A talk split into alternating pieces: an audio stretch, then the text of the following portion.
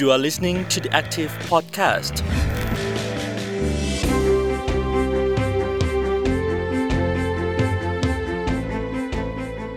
สวัสดีค่ะ คุณผู้ฟังยินดีต้อนรับเข้าสู่ช่วงเวลาของ The Active Podcast ค่ะ ในซีรีส์ขัดแย้งไม่รุนแรง เรายังพูดคุยกันอยู่ในหัวข้อเส้นทางสู่สันติภาพชายแดนใต้ค่ะ วันนี้ดิฉันอรุชิตาอุตมะโพคินค่ะ ครับ สวัสดีครับ ผมรัฐวิทย์อมชานนท์ครับ ค่ะ เราสองคนก็ร่วมกันทำหน้าที่ชวนกันพูดคุย แล้วก็สนทนาในหัวข้อขัดแย้งไม่รุนแรง แล้วก็เเน้นไปที่พื้นที่จังหวัดชายแดนใต้ค่ะ แต่ว่า รื่องนี้ก็ไม่ใช่ว่าเป็นเรื่องเฉพาะแค่ของเออความขัดแย้งหรือว่าความรุนแรงที่เกิดขึ้นในพื้นที่ 3 จังหวัดชายแดนใต้เท่านั้นนะคะ แต่ว่าก็นำมาสู่การรับรู้แล้วก็ความพยายามที่จะทำความเข้าใจของคนทั้งสังคม เพราะว่าหลาย ๆ ตอนที่เราพูดคุยมาเนาะพี่นโมเนาะก็หลายท่านเนี่ยเห็นตรงกันว่าจริง ๆ เป็นประเด็นร่วมที่ทั้งสังคมก็อาจจะเป็นประเด็นที่อ่าจะต้องให้ทั้งสังคมรับรู้แล้วใช่ก็หาทางอ่า หาทางออกร่วมกันนะครับในทางสังคมไม่ใช่แค่กับคนในพื้นที่จังหวัดชายแดนใต้อย่างเดียว ค่ะหนึ่งประเด็นที่น่าสนใจแล้วเราหยิบยกมาพูดคุยกันในวันนี้นะคะ ก็คือสถานการณ์ที่เกิดขึ้นเนี่ยก็เน้นไปที่เรื่องของผู้หญิงแล้วก็เด็กที่ผ่านมาค่ะ เราจะเห็นงานวิจัยนะคะพี่โมเห็น นิทรรศการศิลปะเห็นการพยายามสื่อสารเรื่องเหล่านี้เนี่ยเอ่อผ่านมุมมองหรือว่าผ่านชีวิตของผู้หญิงแล้วก็เด็กในพื้นที่ใช่วันนี้คบเราก็เลยหยิบเรื่องนี้มาพูดคุยกันค่ะ ในวันที่ 25 พฤศจิกายนนะครับ ก็ถือว่าเป็นวันยุติความแรงต่อสตรีสากลนะครับอ่าข้อจริงก็คือทางสหประชาชาติเนี่ยก็จะกำหนดในช่วง วันที่ 25 ถึง 25พฤศจิกาถึงวันที่ 10 ธันวาครับค่ะก็จะเป็นช่วงระยะเวลาในการรณรงค์การยุติความแรงต่อผู้หญิง เราก็เลยอ่าเอาประเด็นเรื่องเสียงและบทบาทของผู้หญิงในพื้นที่จังหวัดชายแดนภาคใต้เราเนี่ยมา มาทำความเข้าใจมาพูดคุยกัน ค่ะ วันนี้เราก็เลยอยู่กับแขกรับเชิญ 2 ท่านนะคะ ท่านแรกก็คือผู้ช่วยศาสตราจารย์ดวงหัตถไทยบุรณะเจริญกิจค่ะ รองผู้อำนวยการสถาบันสิทธิมนุษยชน และสันติศึกษามหาวิทยาลัยมหิดลนะคะ ส่วนอีกท่านค่ะก็อยู่ในพื้นที่เลยนะคะ ก็คือคุณปาติมอปะอิแตดาโอะนะคะ นายกสมาคมผู้หญิงเพื่อสันติภาพหรือว่า VPICH นะคะ สวัสดีทั้งสองท่านค่ะค่ะสวัสดีค่ะ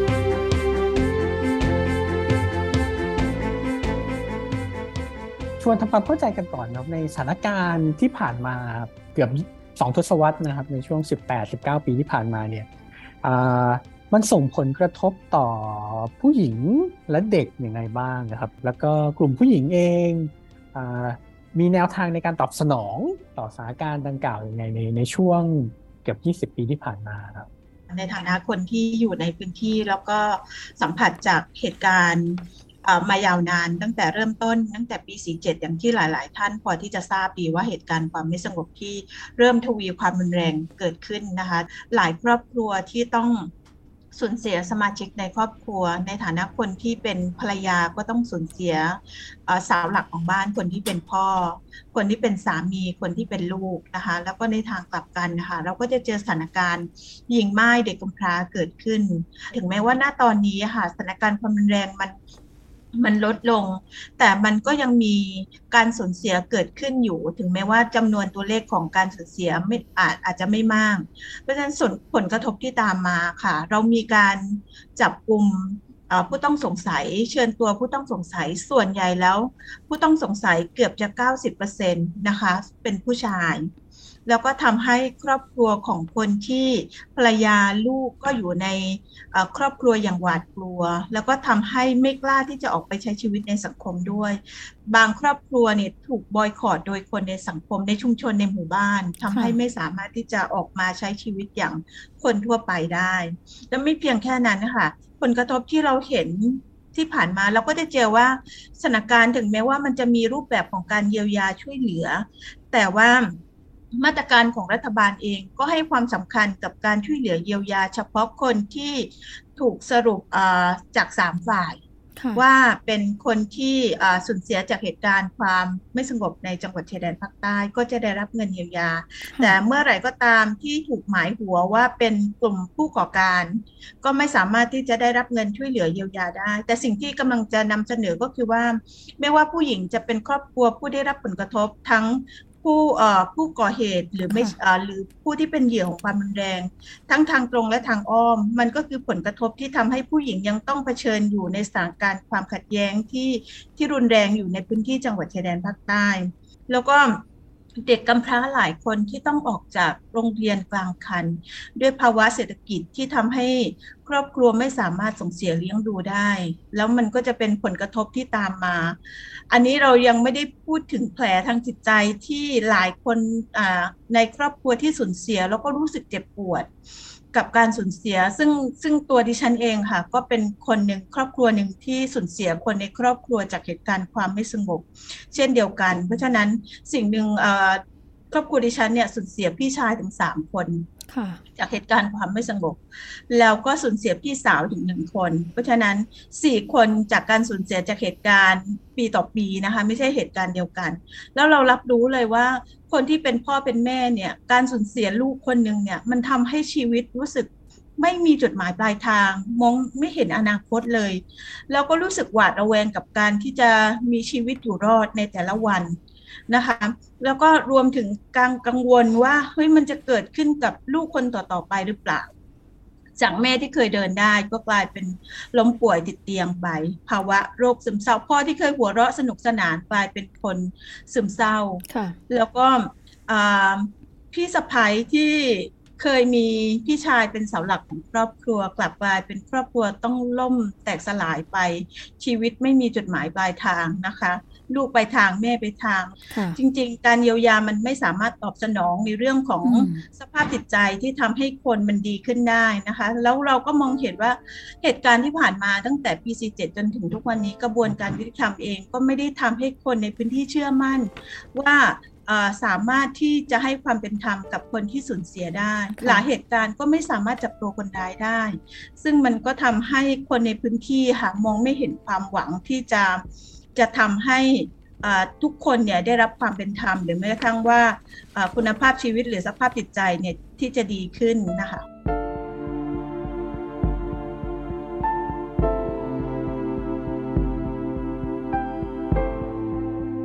ฟังจากที่พี่ปฏิมอเล่าว่า ถ้าหากเป็นเป็นกรณีของเหยื่อโดยชัดเจนเนี่ยก็อาจจะมีกระบวนการรัฐ แต่ว่าก็ยังมีครอบครัวอีกจำนวนมากเลยที่ไม่ไม่สามารถเข้าสู่กระบวนการตรงนี้ได้อะค่ะ อันนี้ที่อยากถามต่อก็คือว่าแล้วแล้วแบบนี้กลุ่มผู้หญิงหรือว่าแม้กระทั่งทางของวีพิชเองเนี่ยค่ะ ได้มีแนวทางที่จะแบบเคลื่อนไหวหรือว่าทำให้ความช่วยเหลือหรือการดูแลตรงนี้มันมันทั่วถึงยังไงบ้างคะ สิ่งหนึ่งก็คือเราไปลงไปฟังเสียงของคนที่ได้รับผลกระทบค่ะ ว่าเขามีปัญหาอะไรแล้วเขามีความต้องการอย่างไรบ้าง แน่นอนค่ะ พื้นฐานครั้งแรกก็คือการที่ลงไปเยี่ยมเยียน การที่ลงไปช่วยเหลือ ให้ข้อแนะนำแล้วก็เป็นการกิจกรรมในเรื่องของเพื่อนช่วยเพื่อน เรารู้สึกว่าในฐานะเราเป็นคนสูญเสียเช่นเดียวกัน เพราะฉะนั้นกิจกรรมหลายครั้งที่เราพยายามรวบรวมผู้หญิงที่ได้รับผลกระทบค่ะ เพื่อที่มา มาระบายมามาสะท้อนถึงกิจกรรมที่ผลกระทบที่เขาเกิดขึ้น แล้วก็ความต้องการที่เขาเกิดขึ้น สิ่งหนึ่งเราได้ได้เรียนรู้ถึง ความเห็นใจซึ่งกันและกัน มันทำให้คนเหล่านี้รู้สึกมองเห็นทางออกในการใช้ชีวิต หรือแม้กระทั่งแบ่งปัน การใช้ชีวิตในช่วงที่ต้องสูญเสียว่าเขาต้องดำเนินชีวิตอย่างไรอย่างเงี้ยค่ะทำให้เขามองมองเห็นทิศทางในการที่จะดูแลครอบครัวในการที่จะหาทางออกให้กับชีวิตมากขึ้น และไม่เพียงแค่นั้นนะคะอะองค์กรผู้หญิงเองค่ะที่เราได้รวมตัวกัน 23 องค์กรในฐานะ วาระผู้หญิงชายแดนใต้หรือว่าพาว เราลงไปฟังเสียงของผู้หญิงทั้ง 3 จังหวัดค่ะ ในฐานะผู้หญิงคนที่ได้รับผลกระทบหลังจากที่เขามีข้อกังวลข้อห่วงใยอะไรบ้าง จากการดำเนินชีวิตของเขาในเหตุการณ์ความความขัดแย้งที่มันเกิดขึ้น รวมถึงเขามีข้อเสนออะไรบ้างกับสถานการณ์การพูดคุยที่จะที่เกิดขึ้นนะคะแล้วเราก็พยายามที่จะรวบรวมข้อเสนอของ ผู้หญิงเหล่านี้ค่ะเพื่อที่ยื่นให้กับผู้เจรจาทั้งสองฝ่ายไม่ว่าจะเป็นรัฐบาลไทยหรือแม้กระทั่งกลุ่มคิดต่างที่รัฐบาลไทยพูดคุยอยู่ เพื่อให้เขาเนี่ยฟังเสียงของผู้หญิงในฐานะของคนที่ได้รับผลกระทบ เพื่อที่จะมีชีวิตอยู่ต่อ อย่างมั่นคงและปลอดภัยด้วยค่ะ ค่ะ อาจารย์ดวงคไทยล่ะคะสิ่งสิ่งที่คุณปฏิมะพูดเนี่ยมันทำให้เราเห็นเนาะว่าความขัดแย้งเหมือนเกิดระหว่างรัฐกับอ่า ฝ่ายขบวนการใช่ไหมในพื้นที่สาธารณะเนาะค่ะแต่จริง ๆแล้วมันมันผลกระทบของมันเนี่ย ไม่ใช่อยู่เฉพาะในพื้นที่สาธารณะเท่านั้น แต่ผลกระทบมันเข้ามาถึงครัวเรือนเนาะอ่ามันมันเลยกระทบผู้หญิงมากนะคะ แล้วก็อ่าหน้าที่ของผู้หญิงที่คุณปฏิเมาะเล่าเนี่ยสำคัญมากเลยคือชำระสะสางอืมผลกระทบผลเสียนะคะ ความเสียหายที่เกิดจากเอ่อความขัดแย้งครั้งเนี้ยค่ะ ซึ่งยาวนานมาก18 ปีแล้วค่ะนะแล้วก็ผู้หญิงเนี่ยเป็นกลุ่มแรก ๆ ที่ขึ้นเข้าเข้ามาเยียวยา แล้วก็พยายามที่จะเข้ามาอ่าจัดการเรื่องความเสียหายเนี่ยให้ลดผลกระทบอ่าน้อยที่สุดนะคะดูแลหญิงม่ายดูแลเด็กกำพร้านะคะ แล้วก็ผู้หญิงเนี่ยอาพอเหตุการณ์เกิดขึ้นแล้วเนี่ย มีคนพิการที่บ้านเนาะก็ต้องดูแลอีกเหมือนกันเนาะในขณะที่อ่าผู้หญิงเองเนี่ย ก็ไม่ได้ถูกมองบทบาทในเชิงบวกมากนักนะคะอืมคือความขัดแย้งส่งผลในด้านลบเนาะค่ะแต่ว่าในด้านบวกเนี่ยจะเห็นถึงการเปลี่ยนแปลงเลยนะคะ อันนี้ก็เป็นมีงานที่เราทำร่วมกันกับอ่าทางสปดสเนาะศูนย์ประสานงานด้านเด็กและสตรีในจังหวัดชายแดนภาคใต้นะคะ ซึ่งอันเนี้ยเราก็ทำให้เห็นมากขึ้นนะคะว่าผู้หญิงเนี่ยเข้ามามีบทบาทเสริมในการสร้างสันติภาพนะคะ แล้วก็มีความพยายามที่มีข้อเสนอเพื่อที่จะให้อ่าเกิดการยุติความรุนแรง หรือว่าจำกัดขอบวงความรุนแรงให้ได้มากที่สุดนะคะ ซึ่งอันนี้เนี่ยอ่าน่าสนใจนะคะ เพราะว่าผู้หญิงในภาคประชาสังคมในจังหวัดชายแดนภาคใต้เนี่ยมีจำนวนมากนะคะอ่าเคยมีการประเมินกันว่าน่าจะประมาณ 70%ขึ้นไปเลยอืมในภาคประชาสังคมทั้งหมดที่อืมที่มีความกระตือรือร้นที่จะร่วมกันอ่าสร้างอ่า พื้นที่ใหม่ ๆ นะคะ สร้างพื้นที่ปลอดภัยให้กับอ่าพื้นที่ในสามจังหวัดชายแดนภาคใต้นอกจากเรื่องงานเยียวยา แล้วก็ผู้หญิงเนี่ยพยายามที่จะเอ่อมีสร้างข้อเสนอทางการเมืองค่ะนะคะ ไม่ใช่แค่เรื่องเยียวยาเท่านั้นอืมอย่างเช่น ข้อเสนอที่สำคัญเนี่ยนะคะ ซึ่งคุณปาติเมาะก็นั่งอยู่เป็นคณะกรรมการด้านผู้หญิงของอาคณะประสานงานระดับพื้นที่นะคะ หรือว่าแท็กสามใช่ไหมคะ ของคณะพูดคุยนะคะอ่า ก็พยายามจะเสนอเรื่องพื้นที่สาธารณะปลอดภัยนะคะ และอีกเรื่องหนึ่งก็คือเรื่องเสนอจำนวนผู้หญิงนะคะที่จะเข้าไปสู่ตำแหน่งที่มีอำนาจการตัดสินใจนะคะในในส่วนที่เราพยายามจะทำในงานวิจัยเนี่ยค่ะ เราก็อยากจะทำให้เห็นว่ามันมีพัฒนาการด้านบวกนะคะค่ะแล้วก็มีทรัพยากรของผู้หญิงนะคะอืมที่พร้อมที่จะเข้าไปมีส่วนร่วมอย่างแข่งขันนะคะค่ะแล้วก็มีศักยภาพด้วยนะคะ ที่จะ เอ่อเข้าไปเอ่อจัดการเอ่อมีส่วนร่วมนะคะในการยุติปัญหาจังหวัดชายแดนภาคใต้ค่ะ ค่ะ เมื่อสักครู่ที่อาจารย์ดวงไทยบอกว่าเออก็ไปถึงขั้นที่เราพูดถึงไม่ใช่แค่เรื่องเยียวยาอย่างเดียว แต่ว่าเราพูดไปถึงเรื่องข้อเสนอทางการเมืองด้วยเนี่ยค่ะเอ่ออันเนี้ยมีการตอบรับมากน้อยแค่ไหนคะอาจารย์ การตอบรับนี่อ่าไม่แน่ใจว่าคุณปาติเมอจะเห็นด้วยไหมนะคะ แต่สำหรับตัวเองรู้สึกว่า การตอบรับน้อยอืมเพียงแต่ว่าได้ยิน แต่ว่าไม่ไม่ทำอะไรอืมกับข้อเสนอนั้นนะคะค่ะตัวอย่างเช่น เรื่องพื้นที่สาธารณะปลอดภัยของผู้หญิงค่ะนะคะ ก็เหมือนกับว่าตอบรับว่าโอเคเราจะคุยกันเรื่องนี้นะ อยู่ในสารถะการพูดคุยค่ะนะคะ แต่การพูดคุยนั้นไม่ได้พูดถึงแก่นสารที่อืมผู้หญิงเสนอนะคะ ผู้หญิงเสนอ ค่อนข้างก้าวหน้ามากนะคะ แล้วก็ตอนหลังเนี่ยผู้หญิงพุทธเองเนี่ยนะคะที่พยายามจะเสนอเรื่องพื้นที่สาธารณะปลอดภัยในช่วงเข้าพรรษาเนี่ยค่ะก็ยังเห็นว่าจำเป็นที่จะต้องมาขับดันร่วมกับอ่าพาวหรือคณะทำงานอ่าวาระผู้หญิงนะคะเพื่อสันติภาพเนี่ยค่ะร่วมกันนะคะเพื่อที่จะสร้างความปลอดภัยให้กับอ่าโรงเรียนอ่าวัดใช่ไหมคะศาสนสถานค่ะนะคะอ่าโรงพยาบาลตลาด นะคะอ่าถนนหนทางนะคะอ่าซึ่งการจำกัดการข้อเสนอเนี้ยมันเป็นการจำกัดขอบวงความรุนแรงนะคะอืมแล้วก็เป็นความขัดแย้งที่เคารพในมนุษยธรรมร่วมกันอะเป็นความขัดแย้งที่มีกติกามากขึ้นนะคะ อันนี้คือข้อเสนอของผู้หญิงค่ะหรือว่าข้อเสนอเรื่อง 30% 50%ของผู้หญิงในการมีส่วนร่วมเนี่ยค่ะก็เข้าใจว่าไม่ได้มีการนำไปหยิบยกหรือว่าไปพูดต่อ นะคะ ซึ่งอันเนี้ยก็เป็นข้อเสนอที่ที่สำคัญนะคะจำนวนผู้หญิงที่มีน้อยเกินไปมันทำให้อืมอืมการอ๋อเปิดประเด็นของผู้หญิงเนี่ยมันมันมีพลังน้อย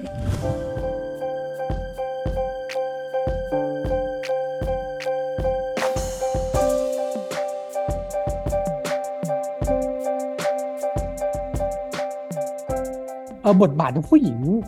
เอ่อในกระบวนการพูดคุยในกระบวนการสันติภาพตอนเนี้ย มันไปถึงไหนแล้ว แล้วอยากจะเห็นเพิ่มเติมยังไงบ้าง แล้วเราจะจะช่วยกันผลักดันยังไงในในเรื่องนี้ได้ครับ สิ่งหนึ่งที่เราพยายามผลักดันคือการมีสัดส่วนของผู้หญิงในการที่เข้าไปนั่งในการตัดสินใจ ไม่ว่าจะเป็นกรรมการหมู่บ้านอืมเอ่อระดับหมู่บ้านระดับตำบล มาจนถึงระดับนโยบายค่ะแต่สิ่งหนึ่งอะค่ะโดยเอ่อข้อเสนอของเราหรือว่าสิ่งที่เราพยายามผลักดันเนี่ยถึงแม้ว่า รัฐเองก็ได้ยินนะคะ แต่ด้วยการที่จะทำให้สัดส่วนของผู้หญิงเข้าไปนั่งในคณะกรรมการต่างๆเนี่ยก็ยังยังให้ความสำคัญยังน้อยอยู่ สิ่งหนึ่งที่ ตัวดิฉันเองค่ะพยายามที่จะเข้าไปมีส่วนร่วมอย่างที่อาจารย์นุ้ยได้กล่าว มาตั้งแต่ต้นก็คือคณะประสานงานระดับพื้นที่หรือว่าสรสามเรามองเห็นว่าถึงแม้ว่าจะมีจำนวนผู้หญิงเข้าไปมีส่วนร่วมในคณะกรรมการ ในคณะทำงานระดับพื้นที่มีจำนวนเพิ่มสูงขึ้น แต่ผู้หญิงเองก็มาในจำนวนสัดส่วนที่ไม่ได้เข้าใจในเรื่องของการผลักดันเสียงของผู้หญิง เข้าใจไหมคะอืมเอ่อมาด้วยด้วยเอ่อตำแหน่งหน้าที่แต่ไม่ได้เข้าใจว่าเฮ้ยเราในฐานะผู้หญิงต้องต้องผลักดันเอ่อพื้นที่ของผู้หญิงในการตัดสินใจมากน้อยแค่ไหน แล้วก็มันทำให้มันเพิ่มด้วยจำนวนตัวเลข แต่มันกลายเป็นว่าสิ่งที่เราผลักดันเนี่ย มันไม่ได้มีพลัง เพื่อที่จะให้ผู้หญิงด้วยกันเนี่ยสนับสนุนเพิ่มขึ้นอืมเพราะว่าในฐานะของการพูดคุยในแต่ละครั้ง ซึ่งเราก็รู้สึกว่าเอ้ยตั้งแต่ปี 58 ที่เรามองเห็นการพูดคุยเริ่มเห็นเป็นรูปธรรมมากขึ้นนะคะค่ะแต่ทั้งนี้ทั้งนั้นเนี่ยการพูดคุยมันเป็นแค่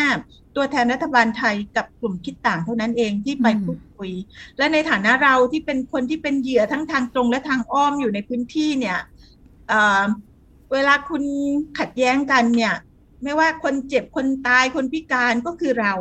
แต่เราไม่เคยรับรู้เลยว่าการพูดคุยในแต่ละครั้งอะคุณคุย คุณคุยเรื่องของเราเนี่ยอย่างไรบ้าง ล่าสุดอะค่ะมันมีข้อเสนอเพิ่มเพิ่มอีกข้อหนึ่งก็คือว่า การก่อเหตุแต่ละครั้งค่ะ ผู้ก่อเหตุที่เป็นกลุ่มคิดต่างค่ะมักจะแต่งกายเป็นชุดสตรีมุสลิมอืมในการก่อเหตุ แล้วมันยิ่งสร้างภาพลักษณ์ให้กับคนข้างนอกเนี่ยเข้าใจว่าสตรีมุสลิมในจังหวัดชายแดนภาคใต้เป็นกลุ่มหัวรุนแรง เป็นกลุ่มใช้ความรุนแรง แล้วเรารู้สึกว่าสิ่งเหล่านี้มันมันได้รับผลกระทบค่ะทั้งอ่าทั่วไป แล้วเราคิดว่าถ้าก่อเหตุแต่ละครั้งหรืออะไรก็ตามเนี่ยคุณไม่ควรที่จะใช้ความเป็นสตรีมุสลิมในการก่อเหตุเพื่อสร้างภาพลักษณ์ที่มันมันตอบย้ำความเป็นอ่า ผู้หญิงมุสลิมให้มันรุนแรงเพิ่มสูงขึ้นอืมอันนี้ก็เช่นเดียวกันที่เราพยายามจะเสนอให้ทั้งสองฝ่ายควรที่จะพิจารณาแล้วก็ตระหนักในเรื่องนี้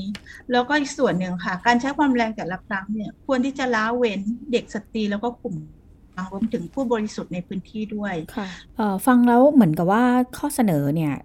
อาจจะแบ่งเป็นสองสักสองกลุ่มใหญ่ๆอะค่ะกลุ่มแรกเนี่ยเป็นการเหมือนกับว่าเป็นข้อเรียกร้องที่เกิดขึ้นต่อกลุ่มขบวนการหรือแม้กระทั่งกลุ่มเจ้าหน้าที่รัฐว่าควรหรือว่าไม่ควรจะปฏิบัติยังไง ให้เกิดผลกระทบกับตัวผู้หญิงหรือว่าเด็กในพื้นที่โดยตรง ส่วนอีกข้อเสนอหนึ่งน่าสนใจค่ะ ที่พูดถึงเรื่องปริมาณหรือว่าสัดส่วนของผู้หญิงในกระบวนการพูดคุยอะค่ะ สิ่งนี้ถึงแม้จะสำคัญแต่ว่าสิ่งที่เหมือนกับดูเหมือนจะสำคัญไม่ไม่น้อยไปกว่ากันก็คือเรื่องเป้าหมายใช่ไหมคะว่า การที่จะทำให้ข้อเสนอเหล่านี้ถูกพิจารณาหรือถูกพูดคุยในโต๊ะพูดคุยแล้วลงสสาระถะที่มันสำคัญเนี่ยการที่มีเป้าหมายตรงกันเนี่ยอันนี้ก็เป็น หัวใจสำคัญเหมือนกัน ทีเนี้ยเอ่อทั้งทั้งสองกลุ่มเอ่อประเด็นเนี้ยค่ะมันมีวิธีที่จะผลักดันหรือว่าทำให้ไอ้ข้อเรียกร้องหรือข้อเสนอแบบนี้มันมันได้รับการตอบรับเพิ่มขึ้นได้บ้างค่ะอาจารย์สิ่งหนึ่งที่เราเห็นได้ชัดค่ะถึงแม้ว่าเราจะเห็นความก้าวหน้าที่เกิดการทำงานร่วมกันภายใต้ค่ะ CSO ที่ทำงานด้านผู้หญิงด้านเด็ก แล้วก็หน่วยงานรัฐอ่าภายใต้สบตที่เกิดขึ้นอ่า สปดสศูนย์ประสานงานด้านเด็กและสตรีค่ะ เราก็จะเห็นว่าบางมิติอะค่ะมันทำให้รัฐเองก็ไม่สามารถเคลื่อนไหวได้มากอืมเท่าที่ควรนะอะค่ะด้วยบทบาทหัวโขนที่รัฐยังต้องเต้องทำมันทำให้บางบางอย่างอย่างประเด็น ที่มีการใช้ความแรงต่อเด็กต่อสตรี ในเรื่องของความขัดแย้งที่มันเกิดขึ้นเกิดการสูญเสีย เราเองเรียกร้องให้สปดสเนี่ยค่ะออกแถลงการณ์ให้ยุติความรุนแรงภายใต้สปดส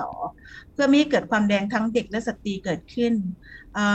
คณะกรรมการที่เป็นฝ่ายรัฐเองก็ยังมีข้อจำกัดในการที่ไม่กล้าออกมา ประกาศเรียกร้องให้หยุดใช้ความรุนแรงต่อเด็กต่อสตรีในพื้นที่จังหวัดชายแดนภาคใต้ ซึ่งอันนี้เราก็รู้สึกว่าพลังของ CSO เองก็ออกในนามตัวเองในเมื่อเราออกในนามองค์กรร่วมไม่ได้ ต่างคนต่างอกเพื่อแสดงเจตนารมณ์ว่าเราไม่เห็นด้วยกับการใช้ความแรงเหล่านี้ค่ะ ถึงแม้ว่าแรงแรงกับเพื่อนมันอาจจะน้อย แต่เราคิดว่าส่วนหนึ่งค่ะ ถ้าสมมุติว่ามันมีหลายองค์กร ที่ลุกขึ้นมาเรียกร้องแล้วก็ไม่เห็นด้วยกับการใช้ความแรง มันจะเป็นโดมิโนที่ยิ่งใหญ่แล้วมันจะทำให้เกิดการรับฟังมากขึ้น แต่ทั้งนี้ทั้งนั้นนะคะเราเองก็คิดว่าเราเองอาจจะต้องช่วยกันผลักดันข้อเสนอเหล่านี้ให้ให้มันถูกรับฟังแล้วก็นำมาสู่การปฏิบัติอย่างแท้จริงด้วยค่ะในพื้นที่ อาจารย์นุชล่ะคะ มองมุมนี้ยังไงคะ ปัญหาตอนนี้ที่ที่มีความรุนแรงอยู่ แล้วก็ยังจัดการไม่ไม่ได้แล้วข้อเสนอต่างๆ ที่ไปในทางการเมืองเนี่ยยังไม่ได้รับการตอบสนองเนี่ยคิดว่าจุดตันมันอยู่ที่ว่าเรายังไม่ได้ให้ความสำคัญ หรือว่าจริงจังกับกระบวนการพูดคุยเท่าที่ควร คือข้อแรกเลยเนี่ยคิดว่าเราจะต้องสนับสนุนกระบวนการพูดคุย แล้วก็ทำให้กระบวนการพูดคุยเนี่ยเป็นเป็นแนวทางหลัก นะคะ และอาจจะเป็นแนวทางเดียวได้ไหม ในการจัดการปัญหาจังหวัดชายแดนภาคใต้ในขณะนี้นะคะ ซึ่งจะทำให้ข้อเสนอของผู้หญิงที่เป็นข้อเสนอในเชิงการเมืองเนี่ย มันมีน้ำหนักขึ้นมา แล้วก็จะมองผู้หญิงเป็นหุ้นส่วนในการแก้ปัญหาได้มากขึ้นนะคะ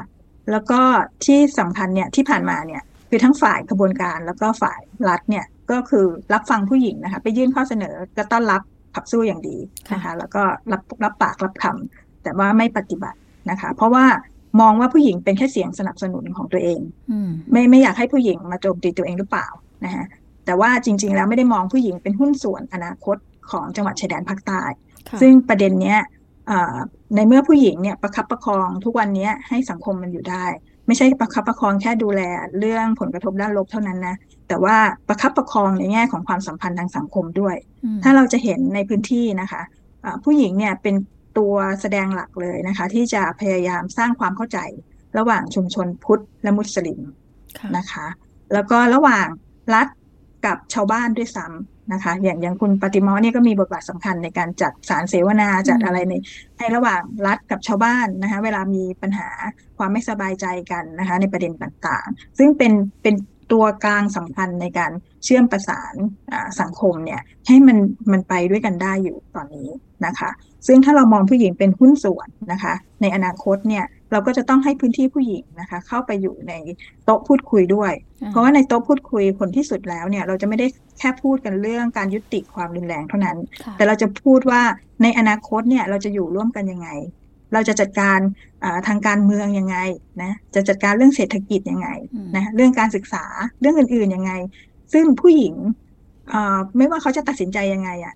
ผลกระทบก็มาตกอยู่ที่ผู้หญิงด้วยเหมือนกัน เพราะฉะนั้นเนี่ยผู้หญิงก็ควรจะมีปากมีเสียงที่จะเข้าไปเสนอว่าอนาคตที่เราต้องการเนี่ยคืออะไรนะคะแล้วก็คิดว่าส่วนหนึ่งที่อยากจะเสนอก็คือว่าอยากจะให้คนในพื้นที่เนี่ยสนับสนุนบทบาทผู้หญิงในทางการเมือง มากขึ้นทั้งในการเมืองท้องที่แล้วก็การเมืองในระดับประเทศด้วยนะคะ เพราะว่าการผู้หญิงตอนนี้อยู่ในการเมืองเริ่มมีมากขึ้นนะคะ แล้วก็ ดูมีความหวัง แล้วก็ดูพื้นที่ในสามจังหวัดเนี่ยก็เปิดให้กับผู้หญิงมากขึ้น เพราะที่ผ่านมาผู้หญิงก็ได้พิสูจน์แล้วว่าตัวเองเนี่ยทำงานในพื้นที่สาธารณะอย่างแข่งขันแล้วก็ทุ่มเท